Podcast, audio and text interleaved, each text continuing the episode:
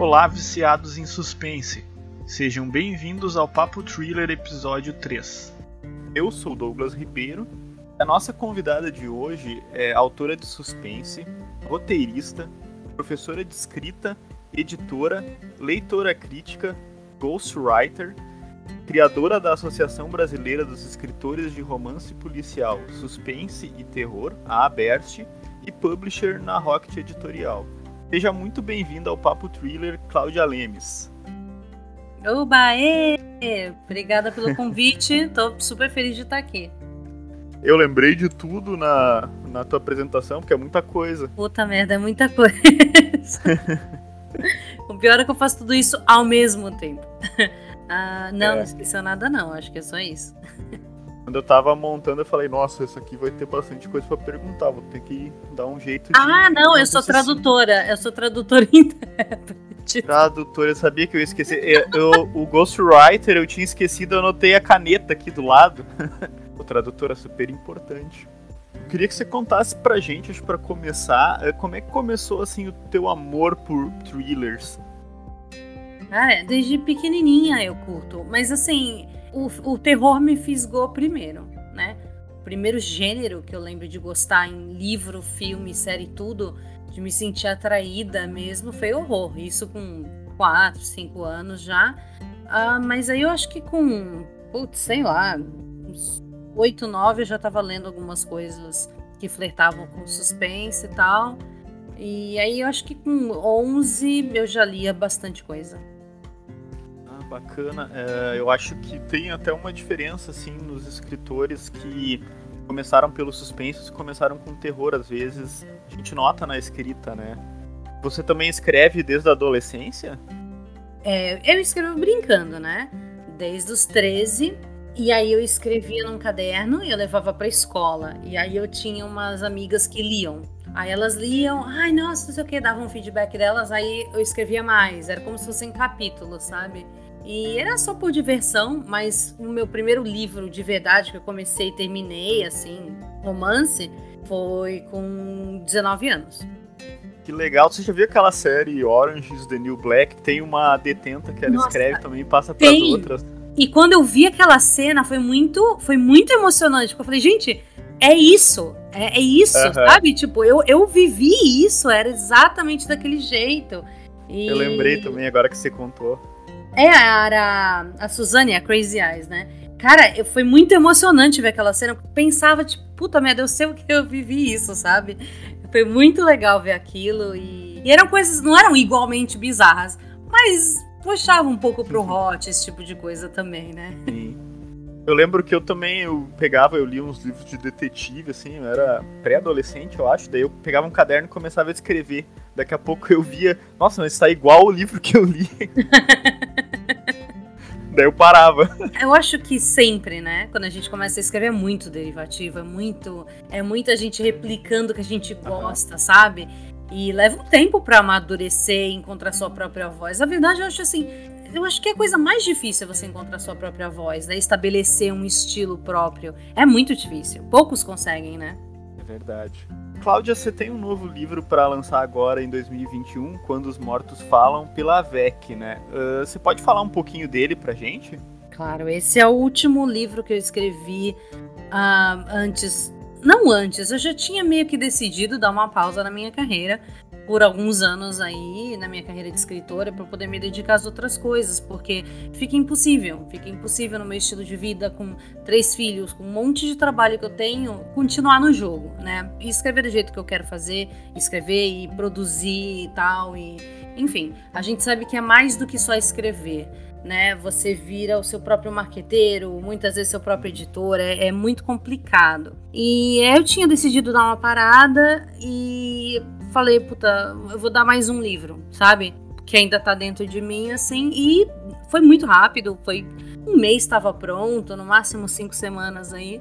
E foi muito gostoso de escrever, porque eu acho que justamente por estar tá pensando, putz, eu vou parar, eu consegui meio que me afastar de algumas amarras que eu tinha e ficar pensando, ai, ah, o público vai gostar. Eu meio que escrevi ele pra mim. Uhum. Sabe assim, tipo, putz, se hoje, na vibe que eu tô, Principalmente essa coisa de pandemia que afetou todo mundo, né? Eu quero ler uma coisa meio que só pra curtir mesmo, pra me divertir pra caramba. Acho que é tipo aquela história do cara que tem o último dia de vida, né? O que, que eu vou fazer agora? Cara, é muito nessa vibe, mas é muito libertador, né? Porque aí eu, eu fiz o que eu mais gosto, que é juntar o horror com o crime. Eu, eu gosto demais do horror, mas sinto que quando eu escrevo só horror não fica tão bom. E eu sinto que como escritora eu sou melhor escritora de suspense, thriller, policial e tal. Então, mas eu não consigo é, me afastar muito do horror. Eu adoro. E principalmente slasher, eu sempre gostei. Eu era uma criança que com 5 anos assistia todos os filmes slasher, mas assim, com medo, mas apaixonada. Eu só pensava nisso, sabe? Slasher é o meu, a minha Legal. vibe. E aí eu falei, cara, eu queria muito juntar todos esses elementos e queria dar um último livro aí de serial killer, porque é uma coisa que eu não, não sei se eu tô muito afim de fazer no futuro, já fiz demais, aí todo mundo tá fazendo, enjoei um pouco. E eu falei, quer saber? Vou fazer tudo que eu quero. Aí peguei um assassino em série, dei uma história muito interessante pra ele. Ah, lógico que só é descoberta no final, né, do, do livro. Mas assim, é, ele, como eu, é fã de filmes de horror. Então ele mata imitando os filmes que ele mais gosta. Ele recria aquela cena como se ele quisesse viver aquela aquele momento. Deve ter sido super divertido pra você escrever, porque teve toda essa sua fase que você gostava tanto desses slashers. Eu amei, porque eu pude fazer uma reverência, né, a tudo que eu gostava. Mas assim, pelo ponto de vista criminalístico, não é plausível, tá? É muito difícil um assassino matar dessa forma, mudando toda vez o modus operandi e tal, mas, porra, é ficção, eu quis brincar com isso. Já fizeram coisas bem mais extravagantes do que Ah, eu acho legal.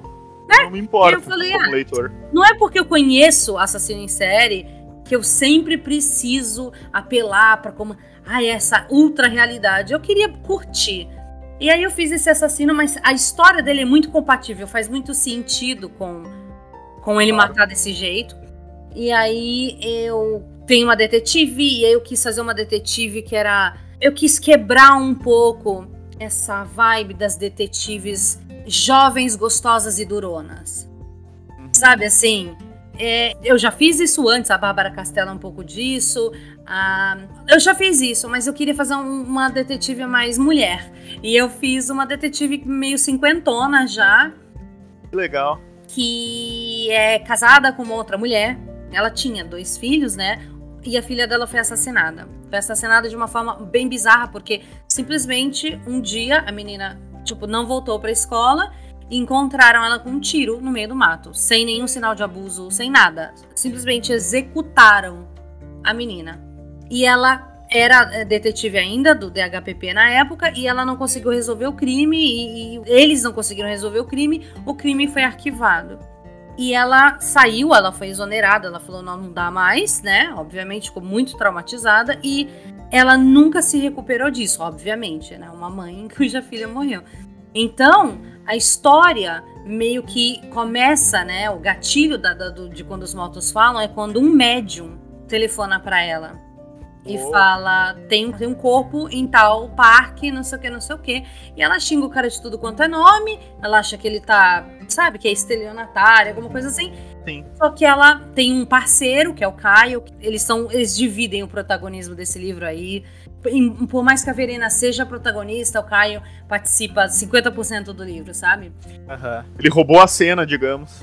Ele é, ele, ele é um personagem muito legal também. E eles eram melhores amigos e trabalhavam juntos. E eles não se falam desde aquilo que aconteceu porque ele sente que tem uma dívida com ela. Porque ele, ele não resolveu o assassinato da Luísa, da filha dela. Então o que rola é que eles meio que se juntam de novo. Porque ele, ele tá investigando um crime e ela tem essa, essa informação do, do médium. E na verdade ela só chega nele e fala: Ó, esse médium me ligou. Ele falou: Vou dar um chega pra lá nesse velho, relaxa. E e aí começa a história toda porque os dois casos estão relacionados.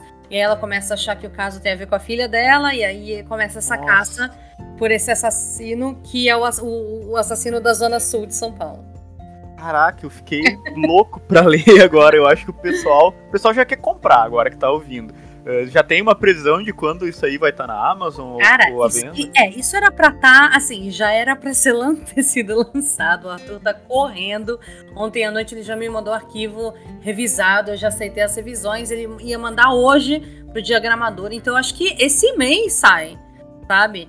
É, eu não sei se já sai na, na Amazon, para ser bem sincera, né? Porque a nossa a estratégia do Arthur, assim como a minha lá na Rocket, sempre é lançar o um impresso. Primeiro, alguns meses e aí depois. Mas eu não sei qual vai ser a estratégia dele, para ser bem sincera, com esse livro. É, mas assim, é o meu melhor vilão até hoje. É, sabe? Foi um livro mais divertido e o que eu mais pesquisei a polícia brasileira né? Eu realmente tive que correr atrás. É muito difícil achar informação. Inclusive, é por isso que eu montei um curso sobre isso com o delegado Lucas uh, Nunes, meu amigo. Uhum. Uh, porque os escritores brasileiros eles não têm acesso. Para você ter uma ideia, eu tenho uma amiga no DHPP. Oh, eu falei, legal. pô, tô escrevendo um livro no DHPP. Ela falou, não posso falar nada. Então você, toda vez que você quer correr atrás de informação, você dá de cara, né, uma porta assim. Aí o que, que eu fiz? Uh, não vou contar como, mas consegui ilicitamente alguns manuais da Polícia Civil de São Paulo, que só eles têm. Peguei material de concurso público para a Polícia Civil e estudei que nem uma louca conversei um pouco, com, com, enfim, bem off com algumas pessoas, e aí montei o livro. Quando ele terminou, entreguei para esse meu amigo, o delegado. Ele leu e falou, me, me, corrigiu em pequenas coisas, pequenos detalhes, tipo, olha, ela, sei lá, ela pediu uma prisão preventiva, eu teria pedido uma prisão tal, sabe? Coisas pequenas, mas falou que tá ótimo. Inclusive, até falou que vai indicar o livro pro pessoal, ele dá aula no, na Acadepol, né? Massa. Fiquei, é, fiquei super. Imagina, fiquei me achando. Ele ah. falou: você seria uma excelente detetive. Eu, tipo, ai meu Deus, ah, que demais. Que... Nossa, eu ia ficar maluco, né? Porque às vezes eu imagino, nossa, eu queria. Eu queria que um inspetor lesse o Preta Fácil e aí o, e ele mostrasse os policiais e eu, e um dia fosse lá falar com eles. Sim, não, totalmente. Eu sou totalmente nessa vibe. Ele falou: você tem que vir aqui na delegacia conversar com a galera. E eu, tipo. claro. Lógico, né? Enfim, e aí, putz, aí foi uma experiência muito gostosa. Então eu, eu, eu, realmente espero que os meus leitores recebam esse livro da forma que eu escrevi, sabe? Tipo, super dispostos. Olha, sabe, é um último trabalho aí para os próximos anos aí. Eu, sabe, eu espero que eles entendam que é uma história é pesado, lógico, como tudo que eu escrevo, mas é pra mas ser. Então, eu ia te perguntar isso agora, a gente vai voltar nesse assunto do curso, mas a minha próxima pergunta era: numa escala Cláudia Lemes, o quão sangrento ele é? ele não é. Ele não é nada. Ele não chega perto do Eu Vejo Kate, por exemplo. Eu acho que é um, né, muito violento. Ele, ele é assim, ele tem algumas menções de coisas uh, mais gore, mas são muito rápidas, sabe? Então não tem longas descrições de assassinato, tortura, estupro, nada disso, como muitos outros livros meus. Então eu acho que ele é mais leve nesse sentido. Mas, em alguns momentos, algumas menções, sabe, de algumas coisas que aconteceram, assim, tipo, não é a cena em tempo real, é só conversando sobre a cena e tal. São coisas, obviamente, que, uhum. sabe, dão aquele desconforto. Sim Digamos que ele, ele talvez seja um pouquinho mais pesado que o Inferno no Ártico e menos que o Kate. Eu acho que não, eu acho que o Inferno ainda ganha, porque o Inferno tem muito da ah. questão da pedofilia, né? Uhum. Por mais que não seja muito explícita, ainda tem muitas menções. Então eu digo que ele tá. Cara, se, se o Inferno não acho que é um 7, ele é um 6, sabe? Ah, então eu acho que ele vai estar tá acessível para pra eu bastante acho. gente. Não, eu acho Porque sim. o Inferno, ah, pra ter uma noção, eu perguntei, porque a minha esposa leu, e ela não é de ler livros pesados, né? E ela hum. leu de boa. Ah, então tá, tá tranquila. Porque foi o que você falou, é, ele é bem é rápido, né? Dá um desconforto, mas depois aquilo ele não fica cutucando a ferida tanto tempo, né? Isso, e é, eu acho assim, eu, eu, eu tento não ser sensacionalista. Eu gosto de Sim. escrever violência, eu gosto mesmo, eu, eu falo isso numa boa, mas não, eu também acho que eu não preciso. Assim, às vezes, eu sempre reflito assim: essa cena, eu preciso descrever isso, eu posso dar uma pincelada. Então, a segunda morte de Suelen Rocha tem um, um estupro que eu não quis descrever, porque eu achei desnecessário, sabe? Eu achei que isso ia deixar uhum. todo mundo muito abalado e muito mal, e eu não queria sabe, eu falei, putz, mas precisa, serve a história? Não, não servia a minha narrativa. Então eu só fiz assim, dei umas pinceladas, sabe, de alguns detalhes, puxando pelo, pelo fluxo de consciência da personagem e acabou.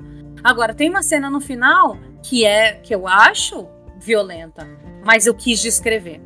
Entende? Ah, eu acho que eu sei qual é a cena. Eu terminei de ler ontem esse livro, eu acho que eu sei. É, então. É porque, primeiro, que é uma coisa que a gente não vê frequentemente em livro, né? E segundo, que eu falei, porra, sabe, eu, eu acho que chegou a hora de descrever isso e porque era relevante para a narrativa. Seria impossível entender o que aconteceu, todos os gatilhos para, sabe, para a história rolar sem descrever aquela cena. Então eu escolhi. Mas quando eu posso evitar, principalmente com criança, com bicho, eu evito. Mas às vezes não. Eu lembro que você já contou em outras entrevistas, né, que teve gente que teve gatilho ali lendo a história, ficou mal, às vezes até se explica entre aspas, né, nesse sentido.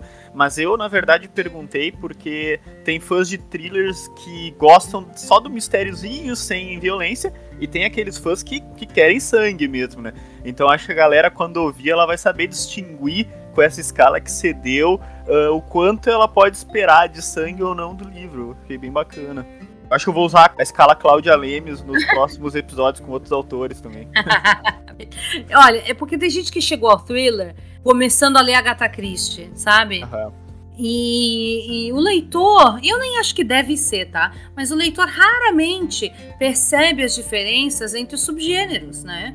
Então você tem o cozy mystery. Você não vai ter, eu não, eu não vou escrever um cozy mystery com violência explícita, mas o thriller tem, né? Então assim, nós temos vários subgêneros na literatura policial e muitos leitores não são não, não entendem muito bem. Eu já recebi críticas de leitor falando: "Ai, mas você contou quem é o assassino no meio da história, não pode".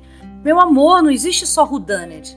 Existe how é. done it, existe why done it né? Então, sabe, é, é realmente uh, ignorância em relação aos subgêneros. E ok, eu acho que o leitor não é um crítico literário, ele tem que ler para se divertir. Ele não necessariamente tem que saber as diferenças entre todos os subgêneros, mas eu acho que você tem que entender um pouco o que você está lendo, o que você está procurando. Então, se você não gosta de muita violência, tem que ficar esperto com os thrillers modernos, porque eles são extremamente violentos né? São. E ficar mais com suspense e mistério, talvez, do que com thriller. Então, por exemplo, o Cartas no Corredor da Morte é um livro que eu não aconselho para todo mundo. O meu sogro comprou. Claro. Eu, ele foi no lançamento e comprou para me dar uma força, mas eu falei, cara, muito obrigada por ter comprado, mas não leia. Porque eu sei que é uma coisa que fudeu. Se ele, ele, se ele nossa, se ele for ler, se ele... eu não sei o que vai acontecer, mas vai acontecer uma ruptura dentro da família, porque. Ele vai pegar o filho dele. Cara, vai ser. Vai ter briga. Ele vai aí dizer, entre no carro e eu te explico depois. É, eu acho Traga que. as crianças. Ele, é, eles. Exatamente. Ele, eu acho, ele vai me ver com novos olhos, olhos bem assustados. porque é um livro que nem meu marido terminou de ler. Né? Poxa vida, nem ele. Ele é muito pesado. Ele, é, ele, ele para mim, é ultra violento. Né? Para mim ele tem essa marca, é, é o mais longe. Eu já ouvi todo mundo falar isso, eu ainda não li o Cartas, né? Mas, e, mas é engraçado que a questão do peso varia muito de pessoa para pessoa que tem determinados gatilhos, né? Por exemplo, o Presa Fácil, o meu último livro, ele tem uma, uma ou duas cenas mais pesadas, né? E num dia, numa discussão, o pessoal recomendando o livro, né? Teve uma menina que falou: Ah, ele é mais pesado que o Cartas no Corredor da Morte. Eu falei: Não, eu nem li, mas não é, não. Não é, não. Tenho certeza que não é, né? Tenho certeza que não é. E eu trouxe, inclusive, falando dos leitores, uma pergunta lá do Clube dos Thrillers que ah. uh, eu não sei, não sei se vou pronunciar direito, porque eu não li o. Eu acho que é do Kate 1 esse personagem. O Nathan Bardell, é esse o nome? Sim, sim, sim. E ela perguntou se ele te ajudou no Quando os Mortos Falam. Deve ter alguma relação com o livro. é porque ele. Eu entendi a brincadeira, porque o meu, o meu narrador do Kate, o que eu acho que o Kate trouxe de novo pro gênero, foi. Ele é um, ele é um assassino em série morto, narrando parte da história em primeira pessoa. Ele tá observando a história acontecer, então ele tá observando os personagens vivos, que é o policial que prendeu ele, e a escritora que está fazendo, escrevendo a biografia dele. Então, o, o, livro ele tem esses três pontos de vista em, em, em primeira pessoa, alternados, e cada um tá contando um pedaço da história, né? Cada cena vai movendo a trama para frente, mas cada uma é narrada por um ponto de vista. E eu acho que é o que o Kate tem de mais legal. Uhum. Né? É, é, é realmente é essa coisa de você entrar na cabeça do assassino em série. Obviamente é uma coisa que nem todo mundo entendeu. Né? Teve uma menina claro. que, que, falou que eu sou uma pessoa extremamente machista, logo eu, né? Poxa. e, é. é. porque ela entendeu que a voz daquele assassino em série era a minha voz como autora, né? E, então é, foi complicado, né? Escrever é, é, um, é o tipo de livro que você ama ou odeia, não tem jeito. Ele é muito cru, muito visceral, ele é meio eu sem nenhum pudor, porque eu não tinha plateia, não tinha público. Claro. Então, quando você não tem público, você fala, ah, umas 4, 5 pessoas vão ler isso daqui. Uhum. Então eu vou fazer o livro mais verdadeiro que eu consegui fazer. E eu fiz um livro extremamente verdadeiro, só que muito difícil de engolir. Ah. o físico dele não tá disponível mais, né? Porque uma. Teve uma pessoa que pediu para eu perguntar se vai ter de novo. É, o, o que aconteceu é o seguinte: ele foi publicado de forma independente a primeira vez. Um ano depois já foi publicado pela Empírio e esgotou. Aí deu o, o tempo dos direitos voltarem para mim. Eu fiz mais uma tiragem e esgotou. E eu quero fazer uma tiragem nova. O problema é que, você sabe, né? Cada tiragem vai 5 mil reais. E, e, agora eu tô com toda a minha, minha vibe investida na, na Rocket, então não vai rolar tão cedo, né? Claro. Então, eu já fiz uma reimpressão do Inferno no Ártico e tal, mas do Kate, o impresso ainda demora. Se, se, se rolar, assim, talvez eu faça uma pré-venda daqui a um ano pra conseguir, sabe? Como se né, a grana antes de mandar imprimir, mas pedem muito ainda. Pedem muito e toda vez que eu imprimo ele esgota muito rápido. Mas ele ainda tá na Amazon, né? Coisa boa. E se a gente pegar alguém que tá ouvindo que nunca leu Cláudia Lemes, tem algum livro específico que tu recomendaria para essa pessoa? Eu gosto mais do Inferno no Ártico. Eu realmente acho que ele é um thriller muito gostoso de ler. Ele tem, eu acho que ele tem todos os elementos do thriller. Ele tem, sabe, uma ambientação exótica. Ele tem personagens interessantes. Ele tem reviravolta. Ele tem aquela coisa do assassino. Aquele eu final adoro. um pouco mais é cinematográfico que tem helicóptero, que tem explosão, aquela coisa toda. Eu adoro ele como thriller. Mas assim, sendo bem sincero, os, os meus leitores ou eles são completamente apaixonados por Eu Vejo Kate, ou eles são completamente apaixonados pela segunda morte de Suelen Rocha. Então, o meu preferido nunca é o preferido deles, né? então, assim, por exemplo, o livro que você fala, tipo, que você acha mais assim, livro, de bem escrito mesmo. Se eu tivesse, tipo, eu tenho um livro para conquistar alguém pela escrita, seria um Matine com o Diabo, por exemplo. Mas raramente ele é o que o meu menos lido, digamos. Então, assim, é muito esquisito, sabe? Os que eu considero os melhores não são os que os leitores consideram os melhores. Olha só. O legal é que eles são todos muito diferentes, sabe? Então, precisa de uma coisa ambientada no Brasil. Beleza, segunda morte de Sola em Rocha, sabe? Você quer uma coisa mais cinematográfica? Beleza, é Inferno no Ártico, sabe? Você quer uhum. uma coisa assim mais uh, um pouco uma, uma, literatura mais sólida, assim. Para todos Menos os gostos, thriller. digamos é. assim. Aí tem o Matilde com o Diabo, que, é, que assim, não é thriller, é noir, né? Uh, e você gosta de thriller puruzão, com violência, com sangue, com tortura? Cara, eu vejo Kate 1 e 2. Sabe? Então, e, que é ultra violência, que é ler rápido, né? Aquele livro que você lê em um dia só, numa sentada só, beleza. Cartas no Corredor da Morte. Que é horror, Massacre no acampamento pornô. Então eu tenho um pouco de tudo, né? Isso eu não conhecia. Ele é uma nove... noveleta, na verdade. Ele tá na Amazon, ele não teve físico nem nada, mas ele é uma homenagem minha ao gênero slasher. Ele é bem debochado. Ah, lembrei, lembrei. É, ele não é para ser levado muito a sério. Quem leva a sério mas vai quebrar a cara, porque, né? Ele é bem clichêzão, assim, sabe? É a minha homenagem. Mas eu acho que quem gosta do slasher gosta, né? Disso aí. Quem gosta do slasher estilo, né? adora. Né? Adora. Geralmente o pessoal curte muito, assim. Ele é para ser divertido. Né? Então, se você quiser pegar meu lado mais terrir, assim, seria o massacre no acampamento pornô, com certeza. Uh, você falou do inferno no Ártico, eu ia perguntar das suas inspirações e eu lembrei que você fala no fim do livro ali que ele foi inspirado no True Detective, né? Uhum, sim. Principalmente na primeira temporada, né? Isso, porque eu, eu, acho que o que ele tem de inspiração lá, eu quis fazer uma coisa com uma ambientação bem diferente. Eu gosto do True Detective, aquela coisa do, sabe, bio, né? Aquela, aqueles pântanos. Eu, eu gosto muito daquilo. Eu fui para um outro extremo, eu fui para Alasca, né? Mas ele tem aquela coisa da interação entre dois detetives que são extremamente humanos. Sem aquela coisa de o bonzinho o malvado, eles são quem eles são. A relação entre eles eu acho que fica muito íntima assim como a relação do, do, do Bruce e da Bárbara. E tem aquela coisa da um pouco, né? Um toquezinho leve de horror cósmico. Que o True Detective, a primeira temporada, tem. E eu coloquei um pouquinho no, no inferno quando, enfim, ela toma o chá, ayahuasca e tal, e vai para aquela. E tem aquela ah, viagem ah, dela, né? Tem um pouquinho lá, uma mãozinha, mas é bem leve, é bem sutil. Então eu acho que, sabe, tudo que eu gostei na primeira temporada do True Detective, que eu assisti várias vezes, eu falei, tá, não vou copiar, mas eu quero trazer para minha narrativa.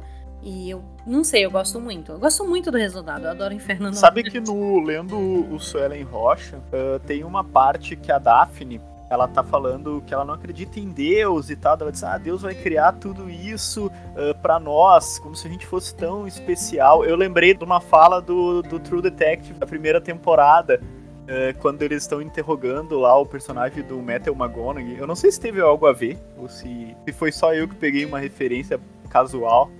Olha, se teve, foi. não foi muito consciente, não. Eu não estava muito na, na, né, na, pegada do True Detective quando eu escrevi, mas eu acho que a Daphne ela é muito cética. Ela, ela é mais a voz da razão entre aquele grupo de mulheres, né? Duas são religiosas, uma não sabe nem que porra acreditar, ela tá tão perdida na vida, né? Que ela não. Mas ela tem aquela coisa assim, eu não sei no que eu acredito, mas como mãe, quando os filhos dela percebem um perigo iminente, ela reza. Ela tem coisas mais práticas para se preocupar, né? Exatamente. E a, Daphne não. Ela é uma pessoa muito racional, ela não, ela não é muito emotiva. Né? Elas são muito diferentes. E aquela vibe, quando ela começa, eles começam a falar de Deus, ela tá tão irritada já, e ela dá o, né, os, os dois centavos dela sobre o assunto. Uhum. E eu gostei muito da forma como você falou sobre religião nesse livro, porque você mostrou ali os podres dos caras e tal, uh, os podres da igreja, a forma como eles manipulam a fé, você mostrou o pensamento ateísta, mas você também mostrou pessoas que têm uma fé muito pura e isso faz bem para elas. Eu achei incrível como você conseguiu assim mostrar os três mundos assim de forma que não ficou ofensivo para ninguém e, e levou um a ver o lado do outro. Sabe, o, o, cristão vê o lado do ateu, o ateu vê o lado de quem tem alguma fé, mesmo que não seja cristão, e entender que aquilo pode ser bom para alguém. Eu achei isso muito bacana. Foi difícil de fazer isso? Acho que eu pensei muito na minha vida, porque meu pai era espírita, minha mãe era do candomblé, a minha avó era descendente de cigano, tinha tudo. E eu, eu fui Wicca desde do, dos 16 anos, né? então assim, sempre teve de tudo. Sabe, meu irmão virou. Sim não sei o que ele é agora, mas cristão em, algum, em alguma facção, não sei. Uh, a família do Leandro é muito católica. É, tem muito evangélico também. Então, assim, sabe quando tipo, você meio que convive com todas as fés? Eu, eu, eu vi muito o bom e o ruim de todas, sabe? E, e foi quando eu comecei a perceber que putz, isso tudo é coisa do homem, não é de Deus. Religião não é uma coisa de Deus, né? É uma coisa de homem. Então eu, eu estudei muito as religiões. Eu morei no Egito, então eu estudei o Islã, enfim. Tenho livro na minha casa, literalmente, de todas as religiões do mundo. E eu sempre curti o assunto. Então eu, eu pensei assim, putz, eu vou atacar, mas eu não quero atacar uma fé. Eu queria uhum. atacar a hipocrisia. A forma. Né? Isso, a forma como as pessoas usam essa fé para manipular as pessoas. Isso tem, infelizmente, demais no nosso país, demais. Nossa. E muito, é, e é deprimente, né? Eles manipulam eleições, mas enfim. Uhum. Achei assim que, que foi escrito. Agora eu entendi, né, como, né? Porque você estudou muito, né? Então achei que ficou, ficou muito, muito bacana essa parte da história. Eu não vi muita gente comentando sobre isso, e por isso eu, hoje eu vim querendo falar. Eu vi mais o pessoal falando disso nos grupos de leitura não nas avaliações. Avaliações tocaram nisso muito, ah, legal, mas nos grupos de leitura vieram me perguntar muito, sabe, sobre por quê e tal. Mas assim, a gente tem que também ser um pouco humilde, assim, tipo, não é a minha fé, mas eu não posso deduzir que todo Exato. mundo que acredita naquilo é ignorante, é idiota e tal. Eu Exatamente. queria mostrar isso é, pe- pelo personagem da Rosângela, né? Foi. Sabe? Que, Tipo, não, você pode ser uma mulher sem muito estudo e sem ah, uma fudida na vida, né? Pobre. Tipo, ela não é uma besta só porque ela. fé dela, né? Exatamente, totalmente dentro da fé dela, curtindo a igreja dela e tal, mas que não é, não- não sofreu uma lavagem cerebral, não se deixa Exato. enganar e que tem uma relação muito pura com Deus. Então eu queria mostrar isso independente da religião da pessoa, sabe? Que você- a sua conversa com Deus é uma. Ah, ela não precisa ser através de uma religião institucionalizada, principalmente Aham. uma que tá te manipulando.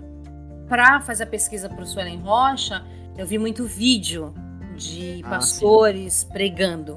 Ah, eu percebi Pegar o isso. jeito de falar, sabe? Eu vi muito, muito, muito vídeo e é, foi cansativo. Sabe que eu, eu fui criado até um- uma certa idade assim na igreja evangélica, depois, ah, hoje, enfim, não faço, não sou mais membro, né? Há muito tempo. E acho que você acertou em cheio, principalmente dessas neopentecostais, assim, o estilo deles, né? Teve só uma hora que eu falei, ah, aqui a Cláudia, que ele chega e fala boa noite, como. E eu, não, esse cara aqui ia, falar, ia largar um paz do Senhor, igreja. Faz sentido. Mas fora isso, foi, ficou igual, assim, ficou idêntico os cultos. E a gente tava falando sobre filmes e séries, né? O que, que você tem visto de bom, assim, de suspense e de ruim? Ah, é. Eu, eu não tenho visto nada. Imaginei, sem tempo. Sem tempo, irmão.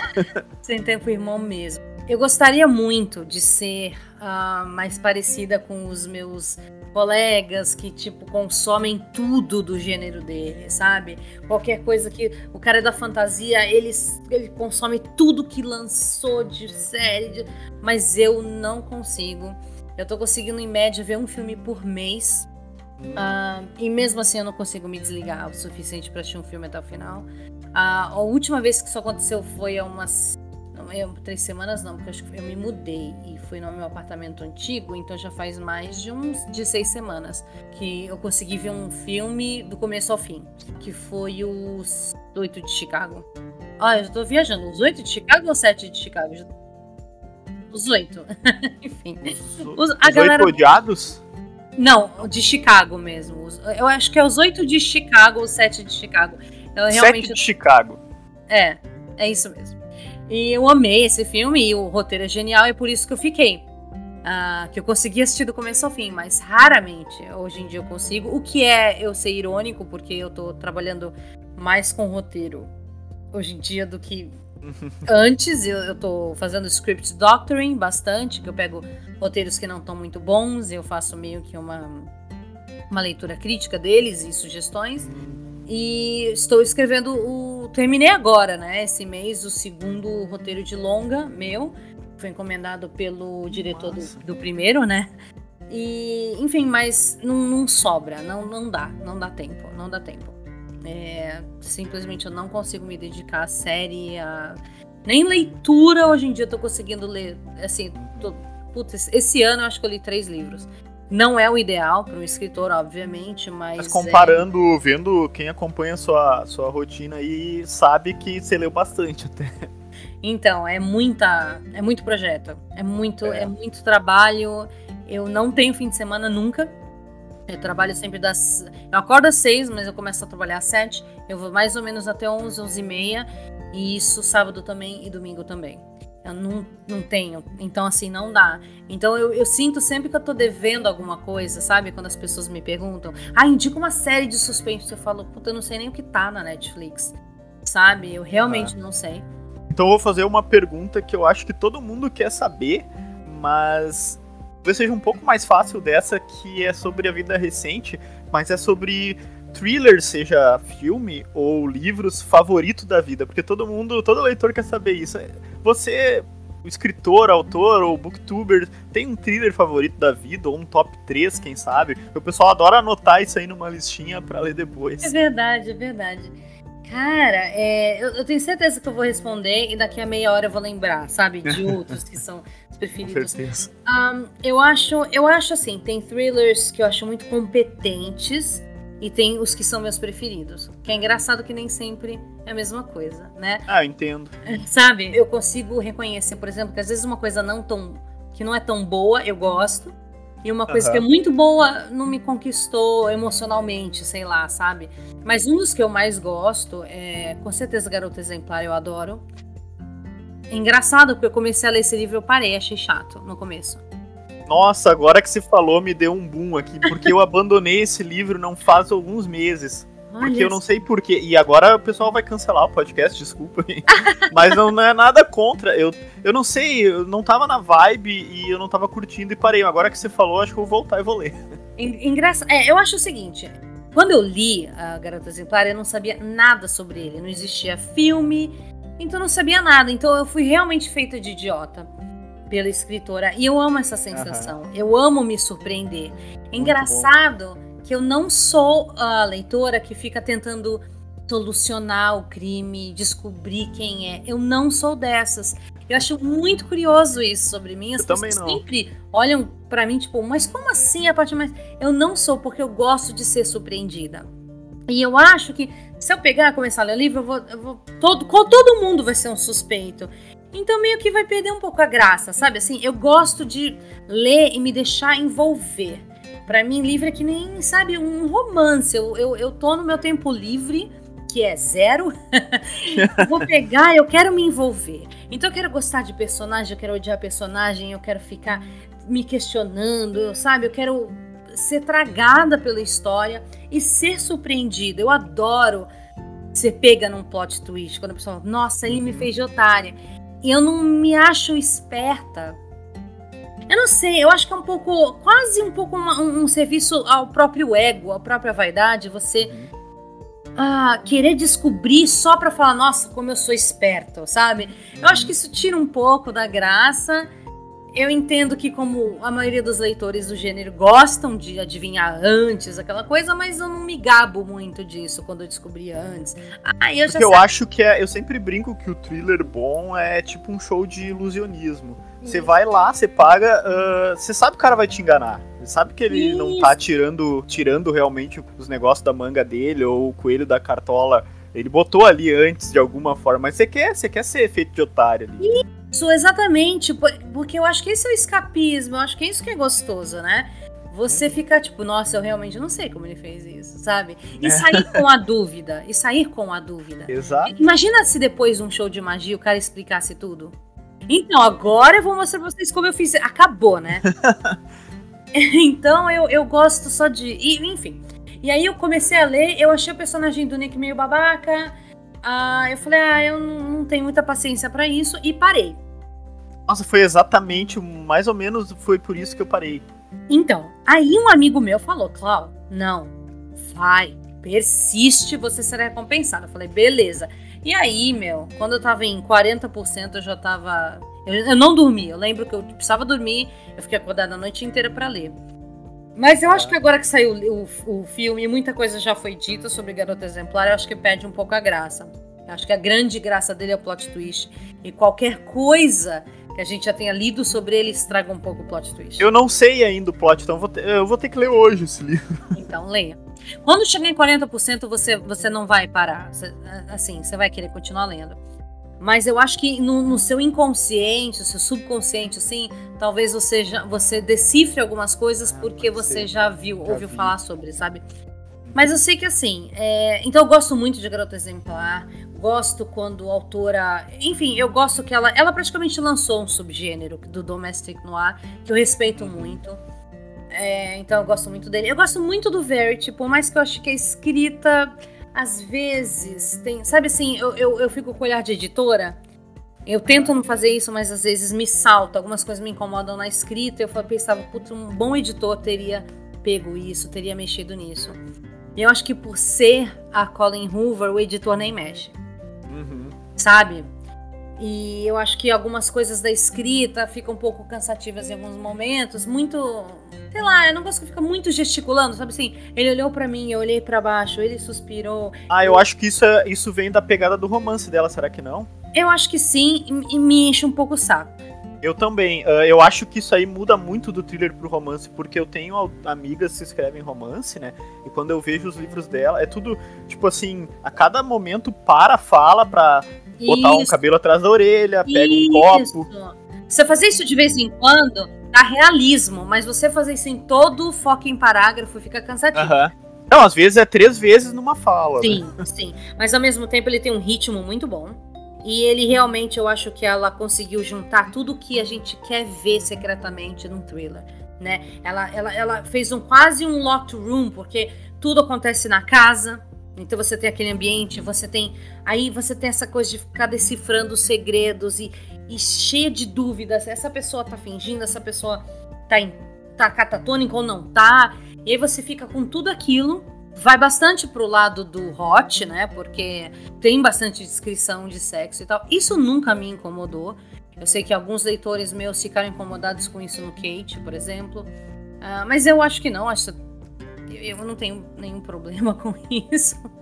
Enfim, então assim, é, eu gosto muito do Verity, por exemplo sabe? Mas eu gosto muito dos livros do Harlan Coben. Eu acho que eles Nossa, são... agora, agora você ganhou mais ainda meu coração. É, porque eles são aqueles que você pega, você lê, você devora. Tudo bem, depois você esquece, tá? Se você chegar e falar assim, tá, mas no alta tensão, qual é a história? Não lembro. Sendo bem sincero, Exatamente. Não, não lembro. Tá? Não lembro também. Não lembro, mas. Eu já li todos, mas não lembro. mas eu lembro que quando eu tava lendo, tava muito legal e eu não queria parar. Poxa, exato. Eu lembro que eu lia indo pro trampo os trabalhos dele quando eu ia de ônibus. Engraçado. Eu li tudo assim indo pro trabalho. Eu lembro, eu lembro onde eu tava sentado lendo, assim, mas eu, eu não lembro da história. Engraçado. Eu, eu comecei a ler Harlan Coben quando eu peguei um, um projeto lá na net. E eu era. Trabalhei lá um ano e meio como intérprete, porque eles estavam mudando o sistema deles. Eles contrataram uma empresa da, de Israel que vinha dar treinamento e pro pessoal de lá, enfim, eu fiquei um ano trabalhando com isso lá com eles.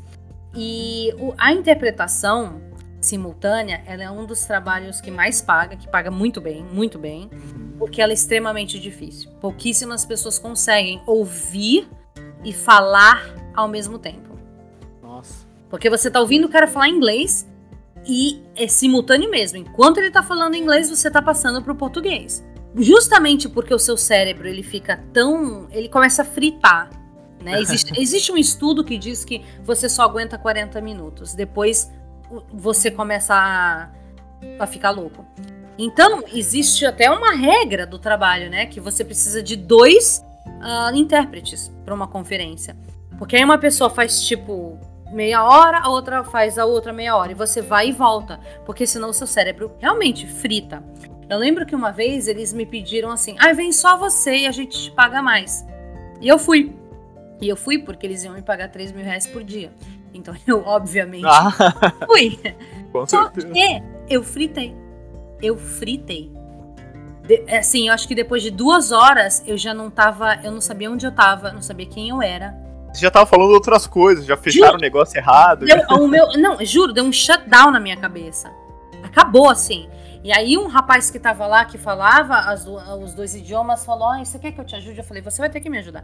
E eu falei para eles, não é aconselhável, eu falei que não era uma boa. E agora vocês estão vendo que não dá, não dá para fazer. E aí depois eles, eles até insistiram para ficar mais, mas eu falei não. E aí eles no dia seguinte colocaram a minha, a minha amiga lá para fazer junto comigo. E eu lembro que foi ela que me apresentou o Harlan Coben. E ela falou assim, é, o que, que a gente fazia? A gente fazia 40 minutos cada uma, né? De, de interpretação. E aí, pra cabeça descansar, eu lia. E ela também. Então, é, eu comecei a ler um livro do Harlan Coben. E ela, e sabe assim, e ela lia o dela. E aí eu viciei. Eu lembro que durante todo esse trabalho que eu fiz, esse, esse contrato meu, eu, eu lia um livro atrás do outro do Harlan Coben. No eu também, eu, eu lia no, no busão, era um atrás do outro. É muito legal. E era assim. Então, assim, em dois dias eu tinha lido um livro dele. Aí eu ia lá e pegava, comprava outro. Porque na frente do prédio, é no mesmo prédio da Companhia das Letras que eu trabalhava. Uh, lá na Bandeira Paulista. Na frente lá tinha uma Nobel. Eu saía ah. de lá, ia pra Nobel, comprava outro livro do Harlan Coben. E foi quando. Eu, né? Então eu tenho isso na minha cabeça, gravado assim. Quando eu lembro disso, mas eu não lembro das histórias.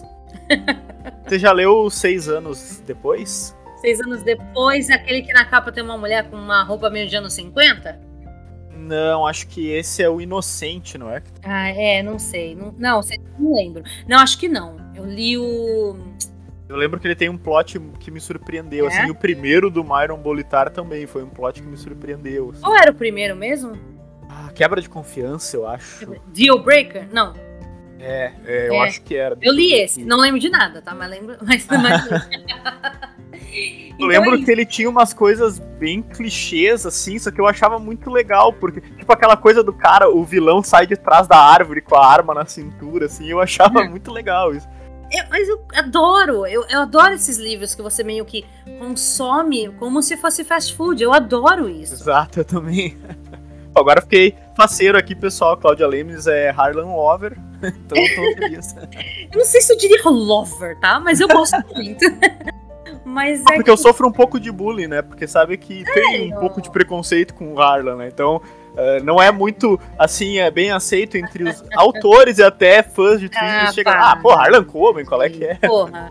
É, não, assim, existe até um, um próprio bullying com o Dan Brown. Mas, gente, a gente tem que admitir que o cara sabe o que ele tá fazendo, é. Quem vende 84 milhões de livros Exato. sabe o que tá fazendo. Eu vou te dizer que eu nunca li o Dan Brown, eu comprei uns livros dele no desapego, e eu sempre ouvi esse bullying. E aí eu abri um livro dele ontem, eu acho. Não, anteontem eu abri, o Anjos e Demônio. Eu vou ver o que, que esse cara falam que é tão ruim assim, né? Eu, eu amei a primeira frase, que eu lembro que a primeira frase do Anjos e Demônios é assim: o físico fulano de tal eh, sentiu o cheiro de carne queimada e percebeu que era a dele. Nossa, eu achei fantástico, entendeu? Porque tu já começa o cara tá sentindo cheiro de carne, daí você pensa que ele tá cozinhando. Daqui a pouco não, ele tá pegando fogo, Tipo, eu tô né? pegando fogo. É, mas Eu já fiquei assim, nossa, eu quero saber como é que esse cara tá lá, porque esse cara tá pegando Eu fogo. acho assim, ele segue uma fórmula, ok, mas foda-se, gente. Ele, eu não diria assim, ele é um. Ele não é um gênio. O problema, eu acho, sabe o que, que é? É o hype. Porque quando você tem, assim, um dos livros mais vendidos da história, digamos assim, o que, que você pensa? Ele é genial. E as pessoas vão com uma expectativa de que elas vão sofrer algum tipo de. Sei lá o que, mutação genética. Eu não sei o que você espera, sabe? Eu vou sair, tipo, depois desse livro, eu, eu, eu vou ser uma pessoa. Minha vida será melhor. Eu não sei o que as pessoas esperam. E aí, obviamente, elas se decepcionam, né? Aham. Ah, então eu acho que esse é o problema. Mas na verdade, o livro ter feito tanto sucesso só significa que ele é gostoso de ler. Você sabia que o Dan Brown foi colega do Harlan na faculdade? Olha só, que interessante. Eles tiveram numa Quero fazer fraternidade lá. faculdade pra ficar rico. É, pois é, exatamente, deve ter uma coisa boa na água lá. Deve ter. Então, é, então assim, eu acho que o problema talvez seja ahm, a hype, né? E também é talvez um pouco de maturidade das pessoas, eu acho, de realmente esperar que um livro. Putz, eu vou fazer uma comparação que eu sei que vão me xingar, mas nessa altura do campeonato, foda-se, né? Mas assim, é que nem aquele cara que fica vendo assim, ah, aquelas mulheres do Faustão dançarem, e ele acha que, que, que se ele conseguisse ir pra cama com uma dessas mulheres, a vida, assim, ele teria, um, sabe assim, um sexo transcendental. e na verdade seria talvez até pior do que com a esposa dele, entende? Eu acho que vai tudo na nossa cabeça. Verdade. É, sabe, gente, é só um livro legal. Né? O Código da Vinci é um livro legal. Não dá pra falar que não é um livro gostoso de ler. Eu amei ler. Sim. Mas, cara, sinto muito, não vai mudar a tua vida. Lógico que não. Não. Então acho que o pessoal fica nessa coisa também de tudo que tá no hype. Não, tem que falar mal, tem que falar mal, tem que falar mal. Porque, sabe, nossa, tem, Sim. sabe? Não, isso aí tem, tem um ranço. É, é, é muito chato. Só marketing, é não sei o quê. É. Eu lembro que um dia um, um rapaz foi falar mal de mim, ele falou assim: ah, ela é superestimada. Eu falei, gente, isso é o melhor elogio que alguém poderia ter feito. Significa que tantas pessoas falaram bem de mim e do meu livro pra esse cara que ele ficou decepcionado. Eu acho que não tem livro ou escritor foda que não tenha um hater. Porque se não tiver. Ah, não, é, eu sempre falo, hater é conquista desbloqueada. Eu soube que eu estava fazendo sucesso quando eu ganhei meus haters. Eles foram muito bons pra minha autoestima. Ah, e pra venda de livros, né? Porque quando o pessoal, tipo, vem com muito ódio, é uma emoção muito forte, né? Aham. A galera fica curiosa e vai atrás e compra. Isso é muito E bom. Cláudia, ahn, Você também é professora de escrita, né? Em qual momento dessa tua carreira de escrita, né? Você tava lá escrevendo seus livros e você diz assim, putz, eu consigo ensinar isso daqui para alguém. Cara, eu vou ser brutalmente honesta nesse momento. Tem muita gente ensinando escrita que nunca escreveu um livro. Tem muita gente ensinando escrita que nunca vendeu livros. Uh, que não tem carreira de autor, que não tem chão, não tem estrada como autor. Ao mesmo tempo, olha, brutalmente sincera contigo, eu sem, eu, eu nem achava legal essa coisa de, de, aula de escrita, sabe? Eu era que nem o Joey do Friends, quando ele fala, não, não, não, não, ninguém pode te ensinar a atuar, né? E todo mundo dá risada no Friends nesse momento, porque é uma grande besteira, lógico. Então o que acontece é o seguinte, eu lembro que uh, a primeira vez que eu fui num evento, eu tinha acabado de lançar o Kate pela editora Empírio e eles me chamaram para uma mesa. E era o Vitor Bonini, eu, o Oscar Nestares e o Cristiano Aguiar, que é professor de letras. E eu tava indo, eh, sabe, com uma faca para um duelo de armas, né? Eu falei, eu não sei nada. E eu não sabia nada, gente, sobre o gênero que eu estava escrevendo. Eu, eu, eu, era uma leitora do gênero, mas eu não entendia nada do gênero. E eu, eu fui chamada para banca, para mesa, desculpa, para falar com esses caras que sabiam muito mais do que eu. E eu falei, eu preciso me preparar. Eu preciso me preparar. E como toda boa virginiana, me preparei até demais.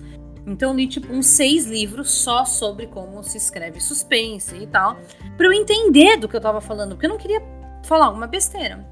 Chegando lá, o bate-papo foi super tranquilo, foi super legal. Eu aprendi muito com eles, eles falei algumas coisas que surpreenderam eles também, então eu me senti muito ok, legal. E aí me chamaram da Império para dar um curso sobre escrita de suspense. Eu dei esse curso esperando nada de feedback. Eu fiquei muito surpresa que, tipo, todo mundo que tava lá, eu acho, tá? Eu não lembro, faz muito tempo que eram umas 12 pessoas. 12 ou 15. Mas todas elas eram falar, gente, como é que em duas horas você me ensinou tanta coisa? Eu falava, gente, mas será que, né? Será que eu tô sabendo mais do que, né? Olha só. Enfim, e fui descobrindo aos poucos que muita gente não sabia muitas das teorias que eu estava trazendo para a mesa. Até porque eu tive a facilidade de ler livros que não foram publicados no Brasil sobre o assunto, né? Uhum. E o, a abordagem do gringo em relação a essa coisa de escrita criativa, ela tem uma vantagem sobre a nossa. Eles são muito práticos. Exatamente. Né? Todos os livros aqui, eles são ótimos, mas eles são extremamente discursivos. Eles mais acadêmicos às vezes. Também. Acadêmicos, filosóficos, né? Então, assim, uhum. ah, e o que Fulano fez no livro X foi espetacular. Porque ele subverteu a puta que pariu. Tá, mas eu quero saber, assim, como eu faço um bom cliffhanger. Uhum. Entende? Às vezes, você tem que estudar as duas coisas, obviamente, mas às vezes você precisa de uma coisa mais prática, mais mão na massa. Especialmente na literatura comercial. Né? Exatamente. Né? Gênero. Exatamente. E aí, o que, que eu fiz? Como eu estava consumindo muito desses livros gringos, que não tem vergonha nenhuma de apresentar fórmulas, de apresentar truques, uhum. eu comecei eu a perceber que o pessoal daqui não tinha, não estava acostumado com essa linguagem prática. E, sabe, eu falei, putz, quer saber? sei lá, vou abrir um. E aí eu dei um cursozinho, todo mundo amou, o pessoal, nossa, eu quero mais, nossa, aprendi muita coisa. Eu falei, putz, tá vendo? É uma coisa que não é que eu sei mais do que os outros, é só porque eu amo estudar. Eu sou extremamente disposta a estudar. Só que eu nunca peguei conteúdo de alguém e falei que era meu. Entendeu? Eu sei. O Santa Adrenalina foi o teu primeiro trabalho para escritores, assim, além Sim. dos cursos? Foi, e hoje eu, eu, corrigiria tudo do Santa. Eu acho ele bom, mas hoje eu sei muito, muito, muito, muito mais. Eu, eu vejo quanto ele é limitado hoje. Mas veja bem, ele é limitado, mas eu tô sendo. Ele tem avaliação, eu acho que quatro estrelas e meia, caminhando para uns cinco estrelas, talvez aí, sendo julgado pelos meus, abre aspas, fecha aspas, concorrentes. Os meus colegas de trabalho estão avaliando. Incluindo eu. Isso, então mas aí é que eu comecei a perceber, eu falei, cara, eu nunca vou me, me, apropriar de coisas que não são minhas. Então, no meu próprio curso no Bold, eu falo: olha, isso daqui, a fonte é tal. É tal escritor, é tal livro, é tal podcast. Eu sempre falo, porque eu não gosto de me apropriar do trabalho dos outros. Isso foi feito comigo e, eu, e é, é, é uma violência muito grande. Quando você vê alguém que fez o seu curso, pegar os seus exemplos, as suas palavras, ensinar isso como conteúdo para o Instagram deles, sem mencionar que aprenderam com você, me incomoda. Então eu tento não fazer isso com os outros. Então, mas é o que eu comecei a perceber? Que eu gostava de estudar isso. E como eu fui professora durante, sei lá, 23 anos da minha vida, 24 anos, eu comecei a dar aula com 17 anos. O que, aconteceu? Eu tinha um, uma, uma coisa, uma vantagem que é não só de saber o conteúdo, mas de saber passar o conteúdo. Ensinar com exemplos, ensinar com exercícios. Uh, a linguagem, sabe, mais despojada, mais acessível e tal, e organizada você tá sempre na correria também, contou aqui pra gente antes. Eu acho que isso você leva quando você escreve o Santa Adrenalina e quando você dá seus cursos, você imagina assim, não, essa pessoa ela, ela tá na correria igual eu, ela precisa ter algo prático que ela vai sair daqui usando, não posso ficar enrolando. O que eu queria é que é, no final de cada aula a pessoa sentisse que eu posso usar isso. Não assim, ai, eu vou assistir o curso inteiro para pensar quando eu vou aplicar isso. Não é isso, né? Eu queria, tipo, uma aula só sobre tal coisa, uma aula só sobre tal coisa.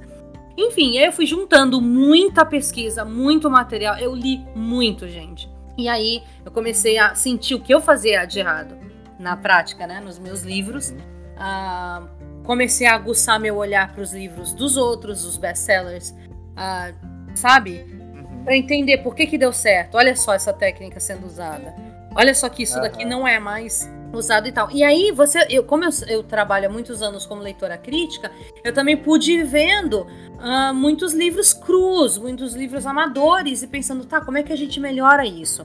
Então o olhar fica prático, porque eu vou ter que falar para aquela pessoa, eu não posso devolver uma leitora crítica uh, e falar assim, ah, então o final não ficou muito legal. Eu tenho que explicar por quê eu tenho que explicar onde ele errou, eu tenho que explicar, olha, você tem alguns caminhos, você pode fazer isso, isso ou aquilo, ou você pode puxar aquele começo lá, aquele personagem e fazer ele, ele ter uma interferência nesse evento que acontece aqui no final. Eu tenho que diagnosticar então imagina um médico que fala, olha, esse raio-x falou que você tá todo arrebentado por dentro. Aí a pessoa fala, tá, o que que eu faço então? Uhum. não sei, mas você tá fudido, né?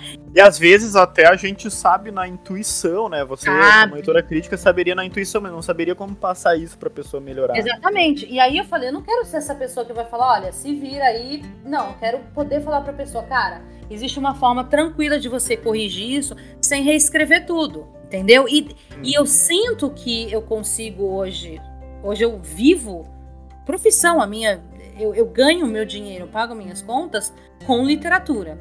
Quando eu digo com literatura, é royalties, mas também é os cursos que eu dou, as leituras críticas que eu faço, os roteiros que eu vendo, é tudo isso. E por que, que eu consigo fazer isso hoje, fazer isso de uma forma confortável e, e poder me dedicar só a essa profissão, essa área, né? Porque eu faço bem. Eu sei que é um pecado. Toda vez que uma mulher fala, eu faço isso muito bem, eu sou competente nisso, as pessoas. Mas você ficam, faz. Nossa, você é arrogante. Não, tem coisas que eu não faço muito bem. Mas eu sei que eu sou uma boa leitora crítica. Porque todo mundo que faz leitura crítica comigo volta. Entende?